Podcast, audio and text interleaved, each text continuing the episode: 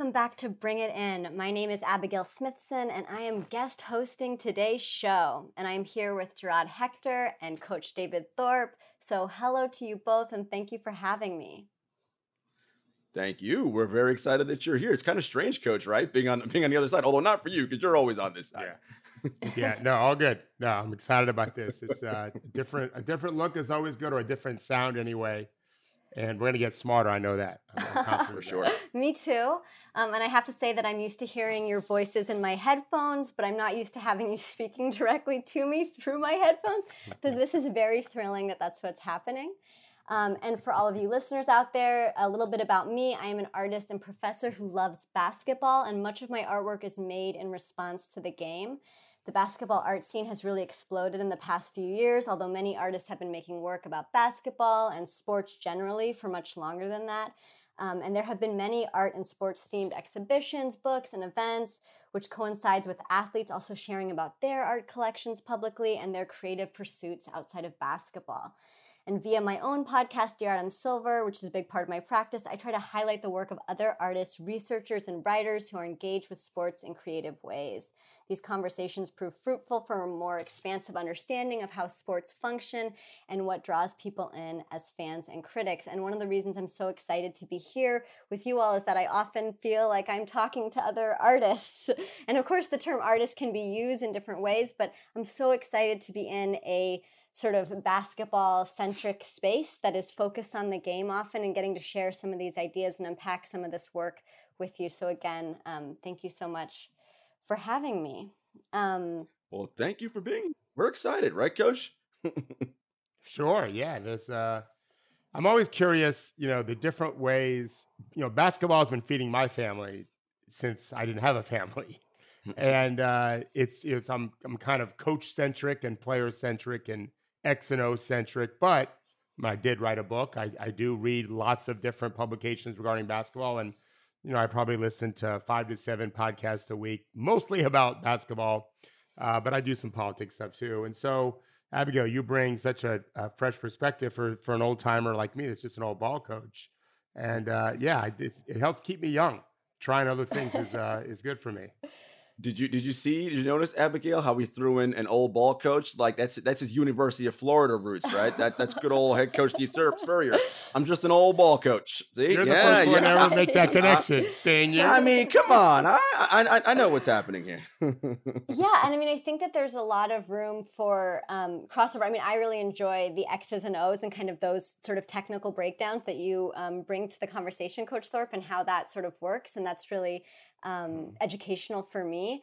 Uh, I wouldn't say that I'm the biggest stats person. Like I like Kirk Goldsberry's um, maps yes. are so beautiful, and mm-hmm. he's been on the pod to unpack those yep. as kind of like individual pieces and thinking about those as visuals. Um, but I sometimes parts of my brain when we get too far into stats, I'm like, this is the part of my brain that like you know I was told you know or I knew I was bad at math from a really young age, and like this is kind of has is um, you know manifesting itself now but i think that like the idea you know the basketball is jazz ideas and and things like that have really um, sort of those concepts i think really can translate into an artistic practice and how that functions as well.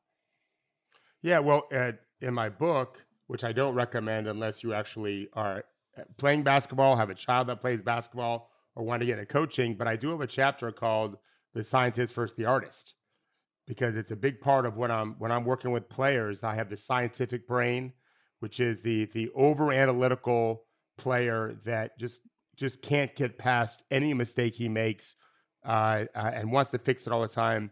And then I have the artist brain, which has a much more uh, you know I, I don't know how, I don't know which side of the brain you would probably say right brain, but just much more of just feeling it and focused on the feel part of it. Mm-hmm. One of mm-hmm. one of it an agent that I talked about said, you know, one of his great players, who's a really special player, plays basketball the way a Brazilian soccer player would play soccer. It's just all feel. They don't want to get too caught up in the weeds. And then I have, I'm lucky enough to have players that are both bas- uh, uh, science and art artist brains. So I've been messing with this for decades, the, the artistic side of things, and trying to get them a little more locked into the scientific part, and vice versa. Yes, absolutely. I'm thinking about the shot that Ja Morant made earlier this year when Steven Adams threw the ball in like the full court, and it was like that last minute mm-hmm. shot. Uh, you know, and there was, you know, he had no business making that shot, had no business going in. But this, those decisions that that are made following kind of your intuition or what you sort of think um, might be possible, I think is something that directly translates into art because that could have easily been amiss and and you know walking away from that. And so i remember watching that um, that clip with other professors like uh, on my floor and being like this is creative genius you know thinking about how all these things i mean that they practice and, and these players practice and break down over and over again but in the moment deciding how you're going to do this is really an incredible thing to witness. So that's that's sort of like to coach's point right the best players are both sides of that right? In that moment the science, right, is in all the practice and work I do and say, okay, this can be done, but right ahead of time. But in the moment, that's the artistry, right? That's the creativity. Like, all right, we're just gonna, I'm gonna do this because we want to make, we want to try to get this shot off, and I have belief in myself as an artist that I can pull this off, right? Because that is that is what artists have to believe they can actually create something that will work. Absolutely, absolutely, and oftentimes not working as well. So, like, I mm-hmm, mean, mm-hmm. yeah. you see some of the things that end up on people's websites, and not all the the things that you know the practice essentially, or what ends up being practice. Yeah. So that's perfect. I think I think artists. I don't. I, I don't. I'm not artistic at all. I have zero talent, and and my wife and kids are, are equally uh, uh, untalented in that field. But my general my general experience with the more artistic kind of players is they don't get too caught up in misses. This is where I really have problems with my more scientific focus guys. Is uh, they do get caught up, and, and really, it's it's almost ironic because the really good shooter who's got the science brain should be able to do the math. As I always tell them, if we're flipping coins and tails gets on a 10-0 streak, heads is never worried. Mm-hmm. It knows its day is coming. But they can't do that. They they just so they're not thinking about the odds of making the next shot because they've missed the last five. They're focused on what's wrong. Everything feels right. Why am I missing? Mm-hmm. The artist, as long as it feels good, they're not worried. They know they know they're they're they're very good at what they do. They know they're talented. Now they have some other problems, like for example, when things stop working, they they're out of ideas. That's where they've got to start being okay. I tried this and this. He defended it well, but now I should probably try this as a counter. So the more gifted ones keep having options. The less gifted ones, you when you talk about intuition, Abigail, we we learn intuition, right? Instinct isn't just born. We, we're we develop it. We're we're not afraid of fire when we're born, right? We we love to eat donuts every day. Our instinct is to grab the donut, but we change that instinct. so, in, as what we do as coaches, as coaches, we're teaching instinct all the time. I almost named my book "Teaching Instinct" because that really is what the game is. There's some players who are so naturally gifted, you can see it, but then as they bubble up past high school, past college to get to the NBA, and what they've always done isn't nearly as successful. If they don't learn some new things, they're in trouble. And so, eh, or they're out of the league, they go to Europe or whatever. So that's what we have to do is we have to take that that piece of clay that's always been successful and mold it into something different that can continue to evolve in the best league in the world. Absolutely. I love that. Yes. Oh, Gerard. No, no. I, I, as soon as Coach said the, the the scientist worries about oh my god i everything feels right and but i'm, I'm missing. It made me think of harrison barnes right? Yeah. he's so gifted and talented but it's the, the science stops him right? Mm. like he can't get past it. Whereas his old teammate steph curry some science but also some artists For right? sure. this year was a poor three-point shooting year by his standards right? 38% for anybody else is excellent. For him poor but yeah. still very good. Yeah. In the finals however 43%, right? Yeah. Like, and so it's this thing where it's like, it'll come back around. I know yeah. I'll make them. The right? artist, the artist isn't worried. Right. right. The artist isn't worried. right. And when you see him, I mean, you know, the whole crowd is holding their breath.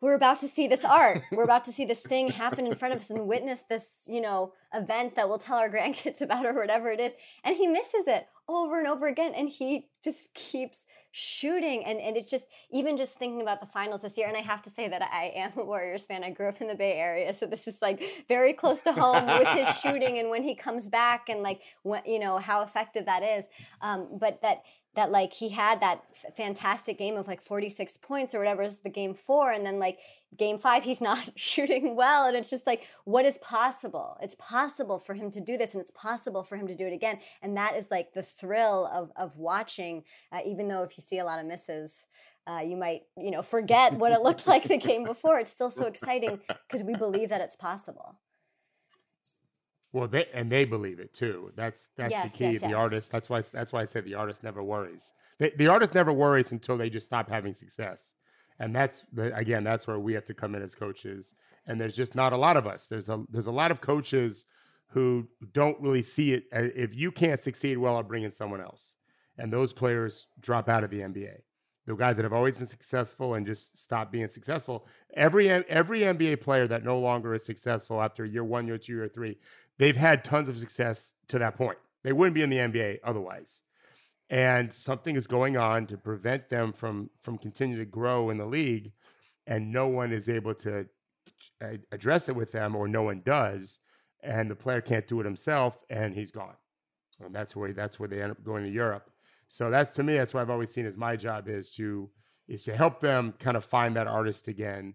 And if they're super scientific based, to to get them to plug into that and uh, stop putting so much judgment, for example, or so much value in any one play. Right. The the idea is to get if it feels good. I we say this to players all the time. Uh, they might miss a shot. Did it feel good? Yeah. Then move on. Like that's your job. It's just it's just really hard to make every shot or half your shots when you're guarded well or whatever dribbling whatever. Like you have to you just have to walk that balance. But what I what I like about what you're doing, Abigail, and I, I saw I haven't listened to the one with Kirk yet. I'm going to. I bought Kirk's book. I don't I don't buy many basketball books anymore because I have a pretty high standard, and most of them probably wouldn't reach it. And none for me, I'm happy to read them for my son, who's very into basketball. I but I bought Kirk's book immediately because I thought there was such a different way. And I, and as a I mean, he was a, maybe 19 when I- when I bought it. Mhm. Um, he's 21 now. So uh, I just I want him to not be so. He's a science brain. Unfortunately, I, the artist brains are much easier to deal with. My son, probably more like me, is a, is a science brain, and it's much harder. And it, luckily for him, his coaches are working on the artist part of it. You have to feel this game a lot. Not to say that these the science brains don't feel the game. Of course they do. They just can't get past the analytical aspect of it. Of course they feel it, and they're learning instinct all the time, and they're creating instinct. And reading pick and rolls, for example, is very much science decision making. We, I'll, give you an example. I did a I did a drill with a, a very good player the other day, and his one of his team coaches is in town. So when that happens, I try to step back and just you know offer some thoughts here and there. And so we had this player doing all sorts of special dribbling moves uh, while he's walking forward, and he's got to when the when the when a coach when he does like this, he's got to throw a bounce pass, and then he's got to show a chest pass. But he's dribbling too, so he's dribbling, passing, dribbling, passing as they're walking up the court. And then I'm behind the coach, and I'm holding up a one or a four or a five or a three, and he's got to call out. So he's reading my fingers. He's reading the pass that the, the whatever the pass he gets from the coach is he got to do the opposite back. So if he gets a chest pass, he has to throw a bounce pass back, all with one hand. He's dribbling with the other. So this is this is one way we're experimenting with that that reading aspect of the game, but also the artistic part. Uh, it is something teams are addressing all the time. I talked to a coach recently from uh, not a very good team, but a team on the rise, and they brought in a brain coach. In fact, I talked to two teams, neither made the playoffs last year, two different assistant coaches who brought in a brain coach to not just work with players on what I'm talking to you about, which is helping to read and, and feel the game at the same time, but also what what what do what can you do to help them remember better? So what can you do as a coach to get Mm. your your point stickier in their brain? So brain coaches are so that's a that's a great sign the NBA is aware of that. Like, hey, we can we can make our players, we can improve our players, develop our players on that mental side. I think tennis and golf has always done that. I think team sports is coming around on that too.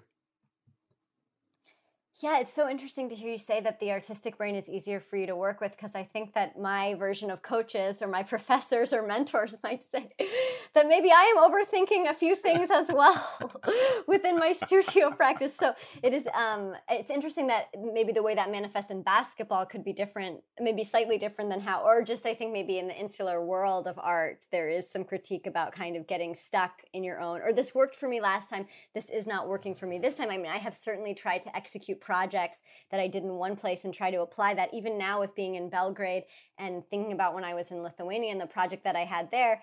Basketball is different in Serbia. It lives differently in Yeah. Belgrade than it does in in Vilnius and in Kaunas and in these towns I was in. And so it's like you can't just so then of course when you arrive in a new place it's like you got to relearn everything all over again and decide how, you know, you you got to connect the dots again. And so I think that um, there's some there's some um, sort of mental hurdles to overcome with that as well. Well, well, just real quick, two things on that, uh, Abigail. One would be uh, the artists that I'm dealing with are already the best in the world. So when I when I was coaching my son uh, through AAU in high school, uh, I, I preferred the science brain much more. They're all they're all a bunch of idiots when they're young. they don't know anything. So uh, at least they could remember stuff and apply it. But at the NBA level, the, they're so gifted that they just pick things up so fast. And so, as long as they value what you're teaching them, which is part of the job of a, of a teacher, is to get them. Uh, John Chaney, the former head coach at Temple, one of my the, the guys I really kind of uh, respected the most. He always he, he wrote a book. Are you buying what I'm selling? I think it was called "Winning Is an Attitude." Are you buying what I'm selling? Was like the the undertitle, and um, that was a big thing. So as a coach, we got to get them to buy what we're selling. The artists in the NBA who recognize I just got to, I'm not as successful as I need to be to get paid more money, so they'll pay attention to the science side. But the art thing is already kind of rote for them. But when you talk about these other countries, that's what really intrigues me.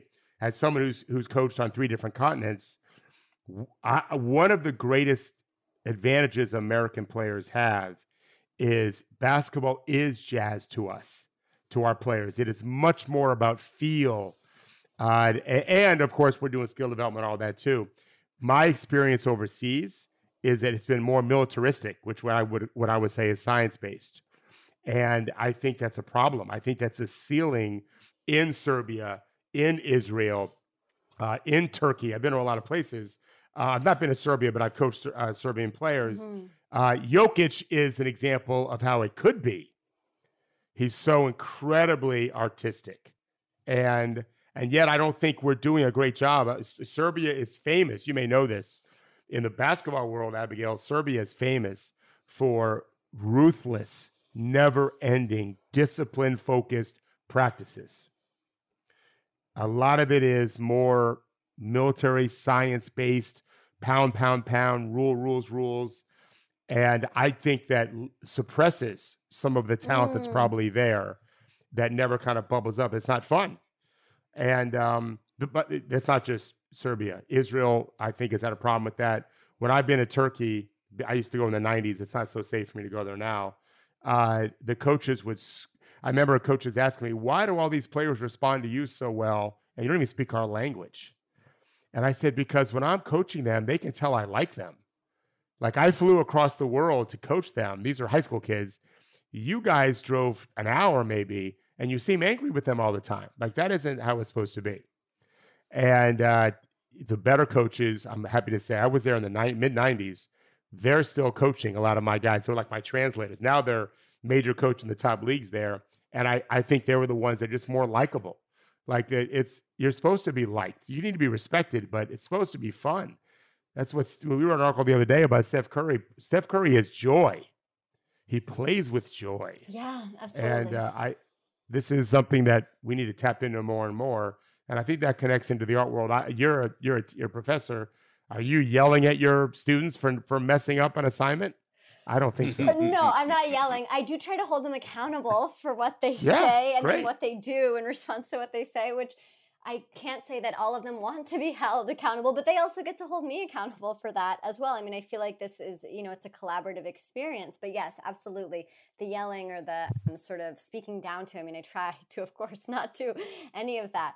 Um, and I mean, I think that like Jokic's passing is like what made me think about Serbia and about basketball yeah. here because he's an artist and because it's beautiful and because it's mm-hmm. elegant and graceful and delicate and but powerful and strong and like it's all these things and I, I've become really sort of focused on the past within my own work as like one of the more exciting parts of the basketball game is the past because I think it's about sort of people finding each other and needing help and asking for help and sort of making you know opening yourself up to someone else or um, and I, I yeah I think I there was a interview that I was listening to a few years back that was like a, a Laker was being interviewed. This was when Rondo was on the Lakers, and he just said, Yeah, Rondo did a great job of finding us tonight. And it was like, what a beautiful game that that's that's a part of it that you're finding each other. Mm-hmm. And so mm-hmm. I'm I mean, I think that absolutely like and and it's interesting to hear about these other experiences that you've had coach with coaching in, in Serbia or how basketball functions here,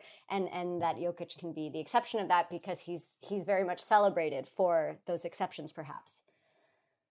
Yeah, I mean that's that's a superpower, right? I mean yeah. his his ability to do that that is what makes him, as coach says, you know, the best player in the world right now, right? Which, as we talk about, right, that's a moniker that you know, I feel like you never hold it, hold on to it for a long time, right? You might have it for a week, and someone else takes it back for a week, and right. But it's like five dudes who fight each other, right? Like all year for who was the best in the world, and it's that. I mean, Jokic for sure, scientist and artist, right? Because one of the things, uh, uh, a term I love using, stealing, is from football, right?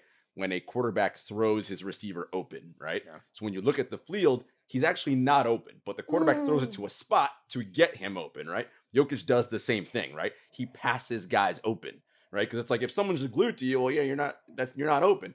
But here, and those guys who've been playing with him now for the past four years, they know exactly where he's going to throw it. So they move to the spot and get themselves open, right? It's it's a it's a wonderful thing to watch. And to watch players sort of master skills and again see that scientist and artist brain. I don't know if you guys saw this. There was a clip out of Durant working out in LA like yesterday or today or something and he's working on a new skill, right? It's dribbling left and into a, a left-handed uh, hook in the lane. And it's like, oh, and the guy narrating is like, you know, he really wanted to work on this skill, like, and it's like he missed one. And I was like, yeah, but he wasn't happy with it. And then like within like two times, oh, this is how I want it now. Now it's nothing but net. It's perfect. It's like to your point, coach, like these dudes are so good. Like they know exactly. No, I just got to change my arm angle. I know what I got. It's like, I, I mean, I don't know anything in my life that I problem solve that quickly. I'm sure there's something, but nothing to that. Like, it's amazing how good they are doing these kinds of things. Yeah, that's yeah. incredible. yeah, um, this this is something we deal with all the time. Yeah, they they will tweak their own shot a little bit. Um, they uh, yeah, they're geniuses. They they they the the coach wants to empower them to do just that right? You you be, feel free to do it your way if it's going to work. Trust yourself. Um, this is another point, Abigail, about some of the European countries. I don't think that happens enough. I think the coaches are no, you have to do it my way, and again, that's just going to suppress talent. And uh, we we you know your you know things like what you're doing, that movement towards recognizing the artistry of the sport uh, is, I think, very helpful. Yes, I think that there is such a, and this happens with both sports and art, but there's so much like, you know, some of my friends that I went to graduate school with, you know, we were all resentful because our studios were right across the street from Tiger Stadium on LSU campus. And so it's like all of the money is going there. I mean, all of the money, a lot of the money is being made from there and then it's going in there. So I have to give them credit. And then, you know, our ceilings are leaking and everything's kind of falling apart and stuff just give me 10 bucks. That's all. Just $10. no, this is like not that much money. We'll take care of this. Um, but this idea that I think there's this also like people don't feel welcome in certain spaces. It's like, oh, I don't understand. I don't get these rules. I don't get the rules. I don't know the rules. I don't get them. I don't know what the big deal is with this play that everyone's cheering for or whatever it is. And I think the same thing happens with art where people go into galleries or museums they don't feel like they get it. Maybe they don't you know what, what is this work perhaps responding to or what movement is it a part of or something like that. They feel maybe unwelcome because they don't understand. And i think that looking at it from an artistic looking at you know sports from artistic perspective you, you, can i mean i really enjoy the rules and i like knowing them and that helps me understand it. But i also it enables me when i'm looking at it from an artistic perspective to just say wow that was an incredible pass that was a beautiful action that that human took that they've now mm-hmm. contributed to this larger history of passes and then I get to be a part of that, whether I'm watching, you know, even if I'm watching it on TV and I'm screaming, you know, when Kawhi made his shot against the Sixers in like 2019, 20, Mhm, yeah, 2019, yeah. yeah. And I'm like yeah. screaming, I'm by myself, like, where are the other humans that I can like witness this with? You know, it's like, like this is an incredible thing to have seen live, even if there's a, a delay. And so I think that like, that I want other artists to know that like we they can also look at this and just think that this is like a pure contribution from this other trained skilled human who's like offering something to us. Mhm, mhm. What What are some things you teach in your class? Um, well, so I have a sports and art curriculum that I've developed. I've taught this class once before. Um, they've invented their own sports. So I think something that's really important to me is that they can understand that, like, our most established games are changing a lot, that there's rule mm-hmm. changes that happen, that they have changed over time since when they were first invented. We are no longer shooting with on a peach basket or something like that. We are Right. evolving over time. So giving them the opportunity to think, to create a sport. You know, and sometimes also if you change one rule in a previously developed sport, that changes the game a lot. So thinking about how these few rules really define a sport. You take something, there's no dribbling allowed in basketball now. Okay, so what else is going on? You know?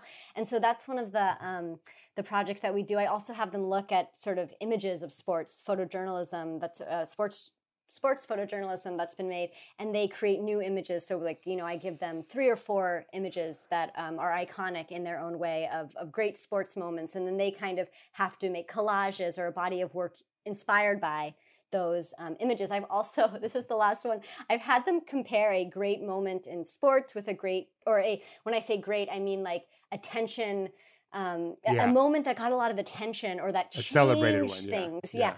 yeah so I so they do like a comparison contrast essay and presentation on that. Um, one of the most successful ones of those last semester was Duchamp's um, urinal being displayed in Paris in the 1920s. This idea of the ready-made that if I take this object and put it in a gallery, all of a sudden it's art and it's being defined by by the space that it's in. To Alan, the way that Allen Iverson dressed in the early 2000s and that he changed what was Mm, sort of mhm. the the expectation. And now we have, you know, a runway for every player coming in with, with Yeah, their right, outfits being totally celebrated. Um, and so the the people who or these two people who kind of changed how we understood the things that they were a part of.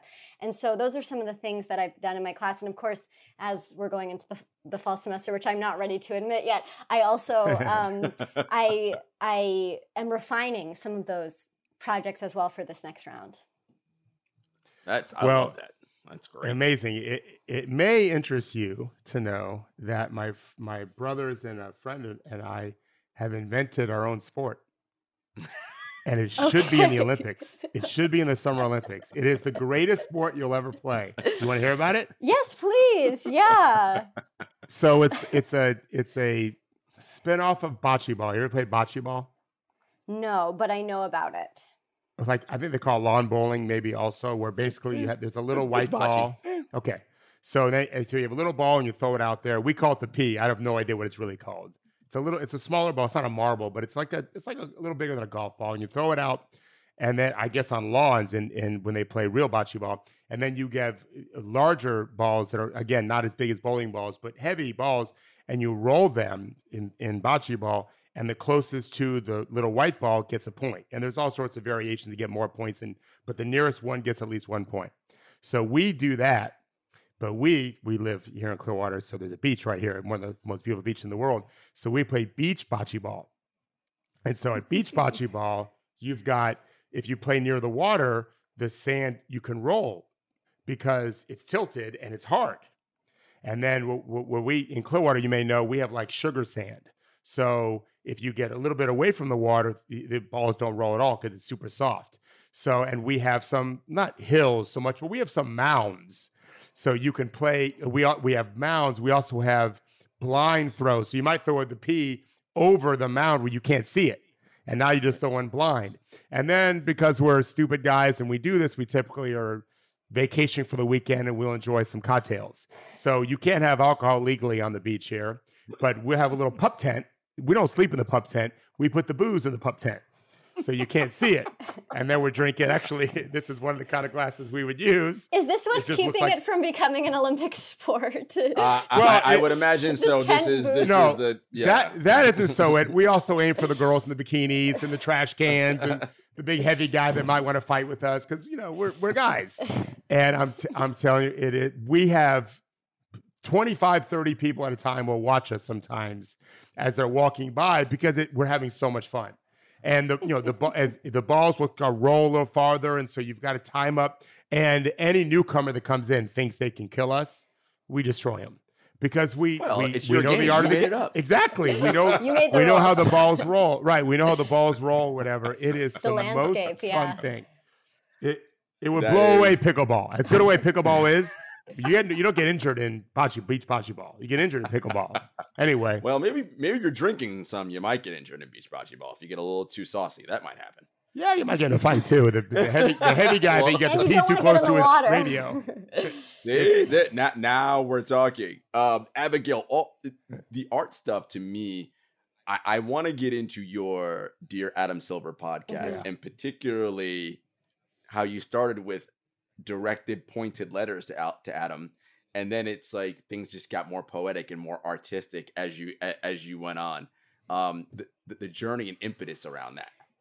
Yeah, thanks for asking that. I um so originally I wrote a letter to Adam Silver because he had sent this league-wide memo uh reminding this was in 2017 the fall of 2017 reminding players and team personnel that they had to stand for the national anthem this was right before the season was starting and i felt like maybe there was this missed opportunity you know i I guess as a like very emotional person who likes talking through things and feeling things out, I was like, why can't we just have a conversation about the national anthem and the role that it plays and like, you know, um, why we're doing this for every game and what what purpose this has um, you know in sort of the longevity of basketball. Um, and so i thought that maybe he could have handled that differently and this was right after uh, the warriors had refused to go to the white house. Um, and so i felt like there was this moment here for like we don't we're not following the way things ha- the, the things don't have to be a certain way. So i wrote him this letter that was kind of like i'm a basketball fan um, I love the game. I, you know, have been making work about it for a couple of years, and um, but you know, I think that there's basketball can be this beautiful sort of entity that changes over time, and, and not one part of it has to maybe stay the same always, um, including this, and and maybe there's this time to to rethink. Um, but then I started writing these letters, as you said, Gerard, that were more poetic and that got into like things that. You know, I, I had taken this sort of pilgrimage. I, I I'm really interested in like traveling for basketball, even though I know that basketball players are, are having to travel a lot. But I like the idea of kind of like taking these pilgrimages to like places that where basketball is important or has a role. Um, so I had gone to Michael Jordan's hometown um, and decided that I want to to follow his commute from what was his home to his high school, which he would have taken this commute every day. And I have to also say that when I was eight years old, I wanted to marry Michael Jordan, I, and I wanted to, to be him as well. You know, like I wanted, I wanted everything. I was very confused, but I knew that I he was he was just a really you know incredible human. Um, and of course, I've you know there's been a lot that I've learned since, and that that I was very uh, young and. But anyways, I think that it's just like marking these places where like basketball has come out of in this strong way. So I wrote to Adam Silver about my experience and Michael Jordan's hometown, where like the highway is called Michael Jordan Highway when you're driving into Wilmington, North Carolina. But, you know, as soon as you get off the highway, there's just a line of Confederate statues, just like in Richmond, Virginia, just a whole line of them. And mm-hmm. so thinking about like just like noticing these things, just like, you know, I mean, I feel mm-hmm. like even in, in now that I'm in Belgrade, like it's not my job to like, you know, join in in every pickup game necessarily to understand basketball, but it is my job to like notice how basketball exists here and what else exists here in relationship to it. And how can I kind of like mm-hmm. collect that, that data. Um, so yes, Adam Silver, I was just writing to him about different experiences that I was having and about my mother. Um, she has a a um, artificial valve in her heart, and I can hear her heart Mm. beating when I'm with her, and it's quiet. I can hear it ticking, and so I just decided to send a letter about that to Adam Silver. I mean, I don't need to like you know thinking about the the, the beating of the basketball on the court and that how that is its own rhythm and connecting those two things. Um, anyway, so yes, I wrote him these letters, and then um, I had been really interested in podcasting for a while and thinking about, uh, you know, I was never, I've not been the best blog follower always because I, I like podcasts because you can really like do other things and take in information. It can be a very active listening experience. Um, so you know, I sent my letters to Adam Silver and I also decided that like I wanted to have a podcast and maybe this podcast would be another form of this letter. And like the whole podcast would just be this ongoing sort of letter to Adam Silver to just think about some of these ideas that I feel like, you know, everyone, a, lot of the people that have been on the podcast are like pushing past these sort of surface takes or, um, or understandings of sports and i've learned so much from all of my guests and like i want to shout out the the amazing artists and and everybody that has been doing such incredible work. So yeah it's i've done 80 episodes. I have to say that like I I want I am I like bantering and um, so I'm I'm like very much on the on the lookout for a co-host for the podcast to banter with uh, and to experience that with because like I think you know it's nice to have as as um, we were discussing Gerard earlier that it's nice to have like just um, familiarity and it's if I'm interviewing new mm-hmm. people all the time it's hard to build like that familiarity that people come back to or it's like they they want to hear what you think so um, anyways that's that's the podcast, and it's been a really um, interesting experience. I did hear back from uh, Bill of NBA Fan Relations from my letters, who said, "Hey, Adam Silver is like he's doing he's got a lot on his plate. Essentially, I mean, basically, he said like."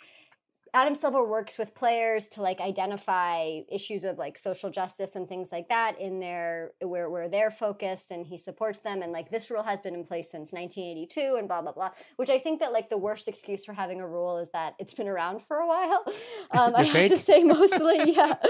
I mean actually well the Supreme Court is kind of proving me wrong on a few yeah. things right now but we don't have to get into that. But I'm just, I just think that I was like Bill this is not this is not a legitimate argument. You can do better you know um, so I think that that's um, you know, and I've read Bill's letter on the podcast, and that actually like this um, this other artist uh, Blake Gillespie he came on the podcast uh, during the at the in the early stages of the pandemic when all of the hoops yeah. had been taken off the backboards but he had yet to um, but the NBA was starting back up again but the hoops were still off of these like public spaces and so he wrote this letter to Ad- Adam Silver being like don't let professional basketball start up until every hoop is back in place on these courts. And so he came on the pod and like read his letter to Adam Silver. And so it's just been really nice seeing how, um, it, you know, they can change in different ways. And sometimes I, I can sort of like plan things out, but also people are responding to things in real time in their own ways. And that's really magical to be a part of. What I find interesting about that is at the end of the day, whether you write a letter or you create something more artistic in, in, in its endeavor, you're trying to change hearts and minds, right? You just said Abigail. The whole point is the worst thing is like it's a rule we've always had, right? I always say, and Coach Thorpe knows this. The worst phrase in the English language is, "Well, that's how we've always done things." It's like, yeah, well, perhaps we should do things differently, right? And things might actually end up being different.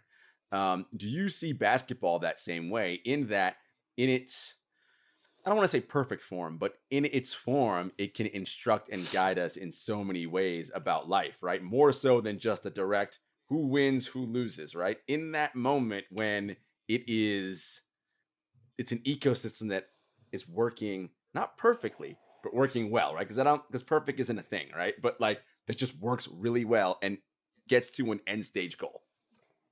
Oh, Gerard, that's such a good question and one that I I think about a lot, especially in relationship to the past, because I think also that you know part of me is still like the eight year old me who wants to be like the best point guard on a team or something, you know, that wants to be playing in the game yeah. and a part of the game and like feeling that energy. And so I've recently, and this has been coming up a lot in Belgrade, I've recently been thinking about like what does a pass look like when there's no basketball around it? I mean, when there's no ba- like what mm. the concept of a pass, the idea of a pass, how can I find someone? How can I do a good job of finding people? How can I be a part of this like connection of or or or creating space, as you said, Coach Thorpe, creating space for that for that person to to find themselves or whatever it is, you know, finding being a word that I think we can define in different ways. So I think that like absolutely in its perfect quote unquote form basketball can we can i want to take things from basketball and like live them. I want to like live basketball as a non-player if possible, you know, and think about and I think also this goes into like the the mental strength or um, sort of what we were talking about with Kevin Durant being able to adjust easily, or you know, in the Last Dance when we saw uh, the Bulls playing um, in Utah, and Michael Jordan was like mm-hmm, mm-hmm. messing around a lot and was joking around about like having a beer before the game, but was very much just like present, very present where he was, and very in tune with where he was. And so I think just um, trying to, I'm never going to be able to dunk. I'm not going to be able to, you know, do some of these physical things that maybe are so so astounding and so magical to me. But I, I maybe can take some of the ideas of them and I can like I can find my own dunk.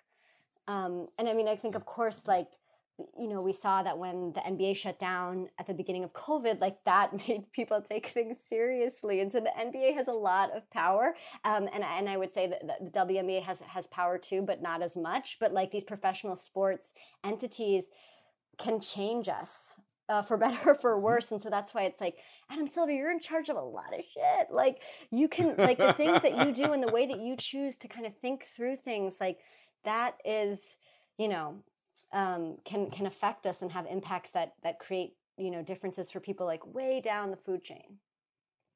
I love that, Coach. The, the, the thing you love saying that the quote that that Pop brought up to Kawhi yeah. about the goal the goal of this play is not for you to score it's for us to score yeah. if we can adopt that mentality right like as a i mean society is a very big thing but like as a society right well it's not necessarily about you scoring but if we score like it's bet look, look how much better it is for everybody well think about what abigail just said talking about passing uh, passing really is about seeing someone it literally can't happen mm. until hmm. you do you have to see them so something we do on our courts a lot, more so when I was coaching younger kids. Pro, pros don't need to see hear it quite as much from me. Um, when when someone would do something good, you you say, "I see you," and if you say it with conviction, it it carries real meaning. And it's the same thing in a game when you pass to them. You you you unless you're just throwing it because you have no other options about to turn the ball over, you're passing to them because you see them capital S E E, meaning I don't just see you, I'm trusting you to take care of this. We, you know, we have lots of names for the egg and the, and the, the golden orb and all these things we call the ball, but it is it is everything. The basketball is everything to coaches and to players. And so I'm giving this to you. Here you go. And I expect you to take care of it and put it to where we need it to go or keep it away from the bad guys. Sometimes that's what it is too. And so that's a very empowering thing when you talk about it from that point of view. And so it's great that you, Abigail, have that. That eight year old point guard is still alive in you because you value that. You know, yeah, you got you like that. You got you value it. Like I, I, I want to. I see you. Here you go. Now carry it forward, or maybe get back to me. Even better. Give and go. That's great. Uh, that's the when when Gerard talks about uh, Pop's quote to Kawhi, the the answer the question was what happened to Kawhi. That was his answer. He learned that when we're running a play, it's not for him to score, it's for us to score. Well, we wrote an article, I think it was published yesterday, where uh, it's called 100 DAPs. You know, DAP. Mm-hmm. You know, mm-hmm. yes, I, of course. Okay. So um, you need much more than just dapping up teammates to really become this amazing team. But it's not a bad place to start. In fact, I would argue it's a good place to start. Let's let's make sure we're just always dapping. Same thing. I see you. I feel you. I'm right here. Same idea. So, Gerard, so in this ideal world that we talk about, which maybe basketball people could we could create it. Uh, our sport is so unique this way. If we want to get to that, which you just described, paraphrasing Pop, it might just start with let's just make sure we keep passing to each other. Like I, we see you. Here you go that's how you build into something much bigger. Uh, it's not not a bad place to be, and yeah. we are not a we are not five games of one on one like the game was in the '80s. This is one game of five on five, and so you've got it's it can't just be about me. It's got to be about we. And I, I'm attracted to players that come into the league we focused, and then you have to teach them how to be a little more me focused because it, this this the game is in a sense a monarchy. The kings win, so we have yeah. to help you become the king. Well, not, not Yeah, the Sacramento not the Kings, but yes. actual Yeah.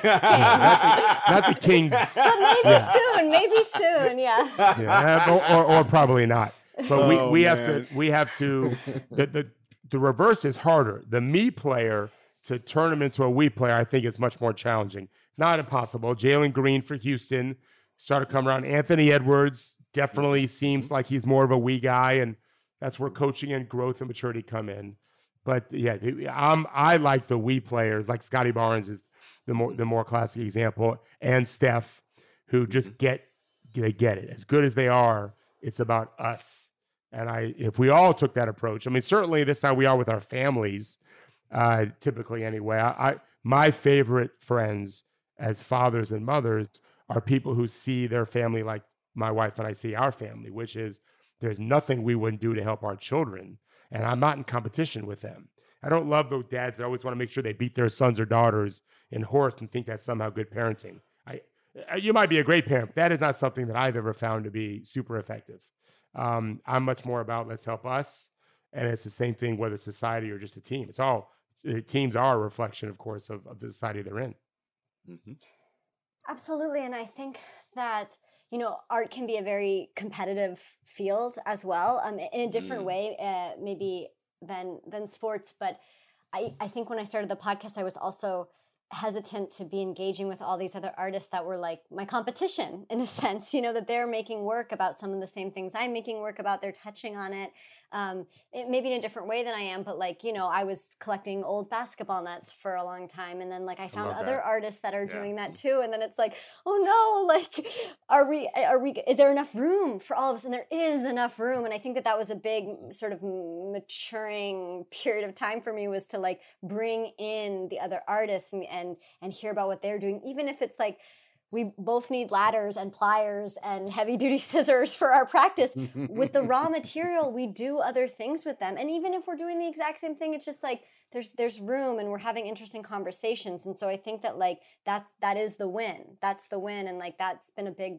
that's been a satisfying part of my of the podcast for sure is finding other people who um to to to feel less intimidated by other people who are doing similar work Yeah, for sure. And and you know when you talk about art, obviously you mentioned the net, which I I, I love the collection of the old nets. Um, I think of empty gyms and a single shot of the rim, right, and the stillness there, right, and and the beauty in that.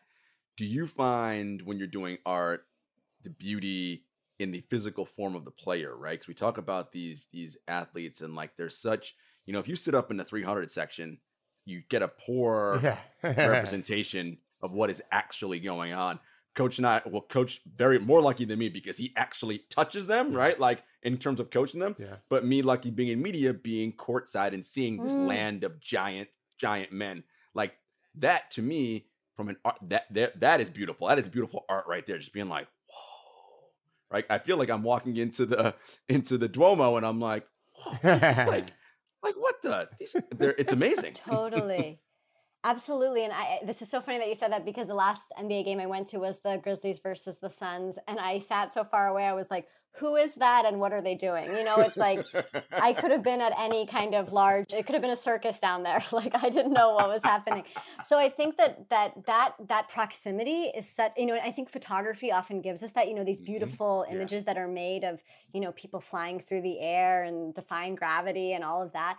Um, but I, I do think that like in it in and of itself absolutely is art and like can and that's why i was thinking earlier when i was saying like as an artist or this or that it's like that is such a, a term that can be used very specifically but also can embody if we choose to let it like so much. And so of course that like Mhm. the way seeing the players close up i also saw a pelicans game a few years ago where i got to sit much closer. And um, that was that was thrilling you know and made me feel alive the way that walking into the duomo makes you feel alive or the way that um, you know even i mean just like different aspects of our culture can like really enrich your experience as a human those absolutely that checks that box That's that's Yeah. why it's so important that we and we don't do a great job of this. I don't think any sport does. We we want to make the product um, uh, much more uh, available to the average person. Things are so expensive. I saw an article the other day about a baseball game how you're spending you know, hundreds and hundreds of dollars in many cities. My city's not so bad because no one goes to the games. But uh, when my son was little, we went to Tampa Bay Rays baseball games because he was a serious baseball player. But we would sit 300 level, and we could watch the, the we sat right behind home plate. Uh, so literally, section 300 is right behind home plate, and you could see the shape of the pitch. He was a pitcher, and and we could see the speed relative to other speeds. And they put the speed up. I've said this before. I think in the show once they put the speed on the scoreboard mm-hmm. and the type of pitch it was. So we would we would try to guess changeup, curveball, fastball, slider, and we only had to do it. We had an instant because they would put it up there after a second, and then we try to guess the speed. It was super cool, but it didn't look real. But because of where he trained, he, he had he had a hitting coach in the off season. Major League Baseball players, a lot of them live for full time. They would come work out there, and they had a pitching coach. So some of the world's best pitchers who pitched for the Tampa Bay Rays, one guy's name was James Shields. Not only did he come and pitch, but his daughter was a softball pitcher. So she would train there too, yeah. but he would throw sometimes. And then you'd see it. I mean, you want to see 100 miles an hour, five feet away from it, way different than 300 level. Yeah, it's, it's, kind of the same idea. And I definitely, I marvel at the movements. I, I told a player the other day, six foot 10, seven plus wingspan, very athletic, very agile and fluid, and also a brilliant basketball mind. I told him, you probably make the NBA if you're six foot two. You may not make max contract. He's a max guy because six foot two, hard, hard to get a max deal at six two. A couple guys do it. Um, but your brain process and your athleticism and all of that still works. Uh, the fact that you can do it at 6'10 is incredible. There's just, yeah, that to be able to control your body at that size is just super hard. That's why most of them don't do it. It's re- it mm-hmm. takes a lot of work. It takes a you know a lot of dedication. But yeah, uh, I've joked before, Abigail. You won't know this, but I've told Gerard. At, at maybe maybe ten years ago, so I'm 47 at that point, and I mean I mean I work out whatever. I try to be in relatively decent shape for an older man. Uh, but I said to one of my players, I was setting a screen for him, and he almost hit me. And now I've been doing this. I've been I've, I've played basketball for many years, and I've guarded plenty of these guys and screened for him in the workouts. And I said, he's 25 and built like he's on Game of Thrones. I used to always say that to him. Uh, if if you hit me, I'm going to fall apart like Mr. Potato Head. Like eyebrows are coming off, arms are coming off, hands. Like that's how I feel now. I feel much more fragile. And I look the way I look compared to you, a world class athlete and he just laughed and he made sure he didn't hit me. They're normally pretty good at it, but yeah, it's a it's just a very foreign world to the average person. Yeah, uh, uh it's yeah. I, again, it, it's your point, Coach. It needs to be accessible for everybody, but I really wish yeah. everyone could have that. Every basketball fan to have that experience, see this up close at that speed, and watch what it's like running into PJ Tucker on a screen. Not fun. Oh man, um, no. like you just and I can see why guys are like, yeah, I'm not, I'm not, I'm not going through that. Like I, I know that the coach wants you to. Yeah, I know why I'm not fighting through that screen. I don't want to either. Like that's like running through a fire hydrant. Like sounds terrible. Yeah, absolutely. And I mean, I think that um, this goes to my sort of origin story with basketball is that I never wanted anyone to guard me or try to keep me from doing anything or take the ball away from me. So, like, the on the court experience, besides horse and knockout, ended up being very much like, I just want to watch other people do it. And that, like, feels good to me rather than, you know, having some like I, I can vividly remember like leaving the court in tears because someone tried to take the ball from me. And I mean, you know, in, in that, I could have, you know, gone down a different path and that could have made me more resilient. It turns out it made yeah. me into something else, but that's okay. But I think that just like that that on the court experience is is very, you know, and I think that like that responsibility I feel as like a as someone who's not playing or doesn't have a traditional role in basketball is to like try to experience the well I mean I'd love to be as close as you sit Gerard but also just like reading and listening and, and, and learning as much as I can because I don't have those tangible experiences to draw on. So I feel like I have to like know my shit a little bit with, I, I'm forgetting if there's cursing on this podcast or not. Oh, yeah, there is, there is. You're all, you're all good. This is this is the cleanest podcast we've ever done. We've done yes, and we've I, done 300. I I I mean I was sure of it, but then saying it, I'm just like this is someone else's space. But yes, I think that like I all feel good. the need to like kind of um, be able to to to understand the history of the game and like you know players perspectives coaches perspectives referees perspectives like all of this and how it functions because i don't have that that live in person sort of experience Hmm. You know, be, being that you're an artist, Abigail, um, who are your favorite NBA artists? So That's what I was going to ask. You, That's what I was going to ask. Yeah. Mm. See, my Mel coach. Good, Gerard. Good. That's what I was going to ask. Yeah. I mean, and you can't say Steph. We already we know that sure. one. That that we yeah. that already counts. yeah. Okay. I mean, I think so. Like Jokic inspired me to take like a near to mm. three week trip to Serbia. So I'm here because of Nikola Jokic. Like, and he doesn't know who I am, but I'm here. You know, and I was like, should I take an Uber to Sombor, which is like the. Town? I bet if you did, he would see you. I'm he he, he seems like the most like down to earth. He would totally spend time with yeah. you. And I, I think. I know, so and I might, might be might want to take the chance. Yes, I uh, um, right. Okay, so I maybe should do that.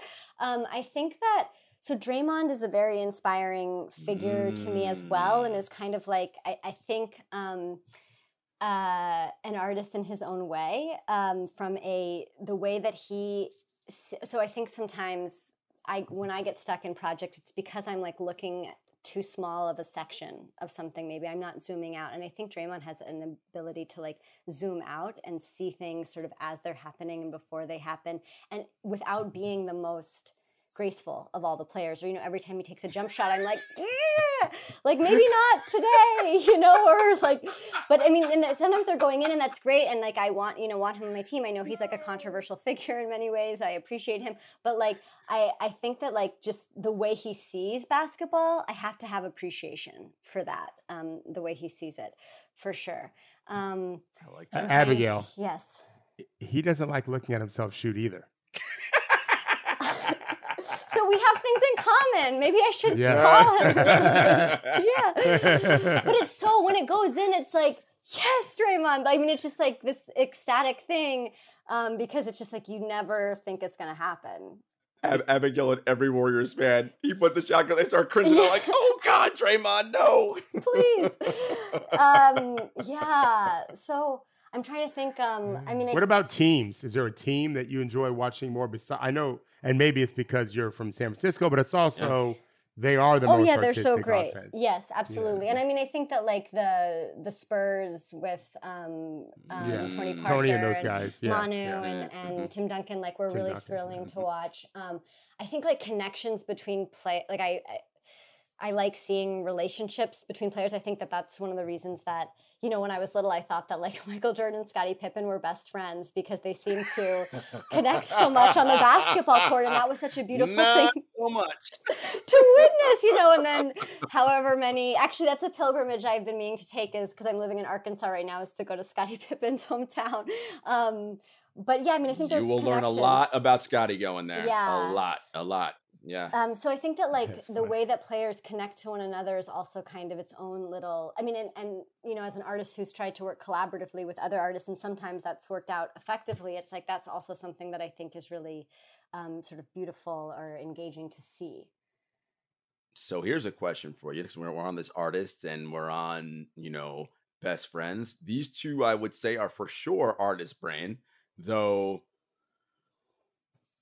I would say Kyrie's probably full artist, whereas KD's got some scientists and some mm-hmm. artists. How do you see and and, and but then, and then from an artist standpoint, they are what we would probably consider the tortured artists, right? That's that's because of just to- volatility or what, whatever, yeah. right? Yeah. Whatever else you want you want to call it. So how do you see that dynamic? Yeah, I mean, I think that like I, this also feeds into this idea of like sort of artists often, you know, we sort of complain about that no one cares about what we're, we're doing. And in the case of Kyrie and Kevin Durant, like people care too much about what they're doing, like, it, or, and they care too much about what other people care about.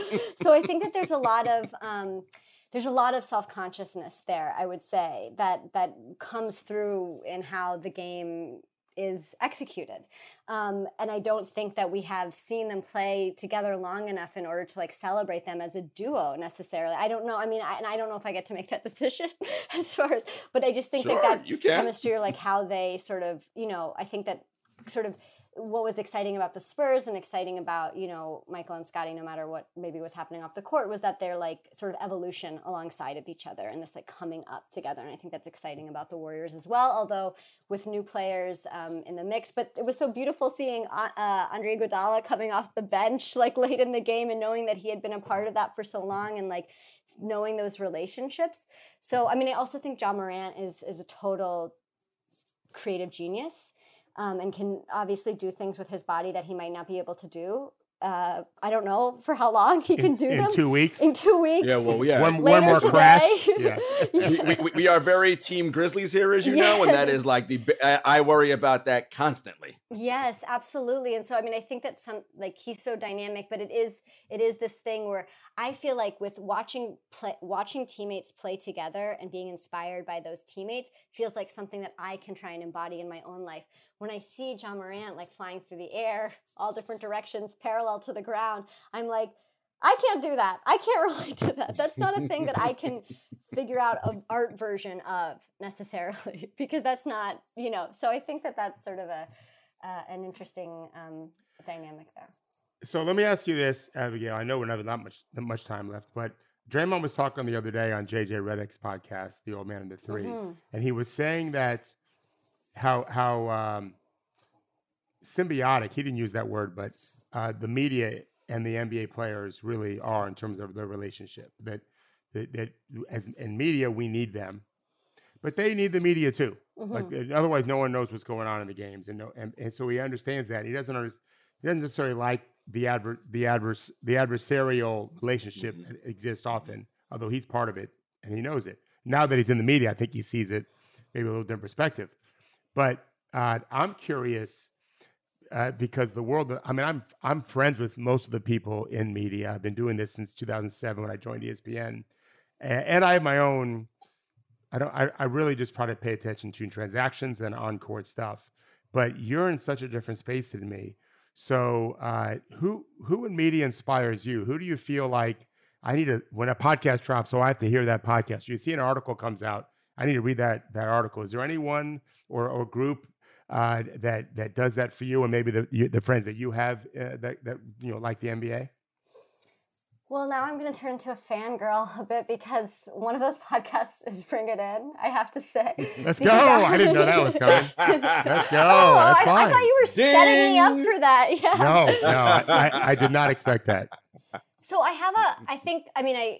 I used to enjoy watching clips of First Take and things like that, and I, I had now find that type of um, take or takings really exhausting to listen to because there's always something to be outraged about or overwhelmed by, and it's like the same thing that how that works in our sort of regular news cycle. Like, can you believe this? Always, always, always. And so Yeah, I think right. that like I appreciate this sort of slow unpacking, and some of it I might, you know, understand more than others. But that's something that um, I really appreciate about Bring It In is kind of like this more nuanced approach that, and also things being revisited. And I just am not uh, very good at takes. I'm not very good at having a quick response to something. I mean, I think there's some things that are very black and white where it's easy to say what side you come down on, perhaps. But I think that like I'm that's not the type of way that my brain works, and I don't know if that's always how like good art is sometimes made. Is like um, the the quick response, even though you train maybe for the quick response, but just having everything figured out so quickly. Um, I do listen to Zach Lowe uh, quite a bit, and I and I you know that's how I found out about the book Boomtown um, by Sam Anderson, which was like when he Mhm. came on my podcast, that was a really big deal because he basically the way that he explored place through the Oklahoma City Thunder and the history of Oklahoma City is like how I visit places. I'm just not writing a book at the end, or no one's paying me to if I do.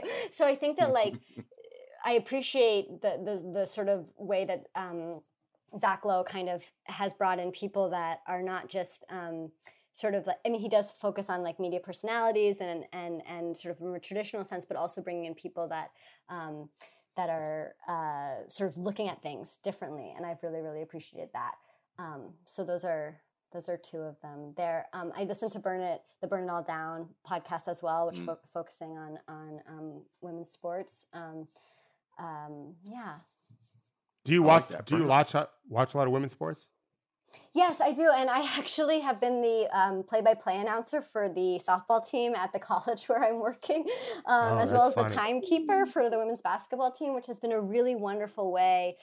I, I guess I've learned the hard way that like play-by-play announcing is an art as well, and like no matter how many is. baseball games I listened to growing up, uh, this uh, you know when once you get in the booth, you're gonna say a lot of shit wrong. um, so I mean, I think that I uh, I can't help the fact that I grew up and was like my a lot of my formative years around basketball, I was most interested in the men's game. And you know, when I said that the WNBA was um, not as powerful before, that's kind of like a cultural currency that I think the NBA Yeah. carries. That, but I would not say that the WNBA is is not powerful or that like you know It- on different and levels. And it's coming. absolutely, it's doing better absolutely. At that too. Um, Yeah. So I think that, like in general, a lot of my history with basketball is tied to that. But I try as much as possible to support and show up and um, engage with both, um, like you know, artists uh, making work about women's sports and also, um, you know, queer, non-binary, um, LGBTQ uh, issues on sports. I've um, been sort of in a partnership with this organization or this um, group called New Craft Artists in Action, which is a take on NCAA.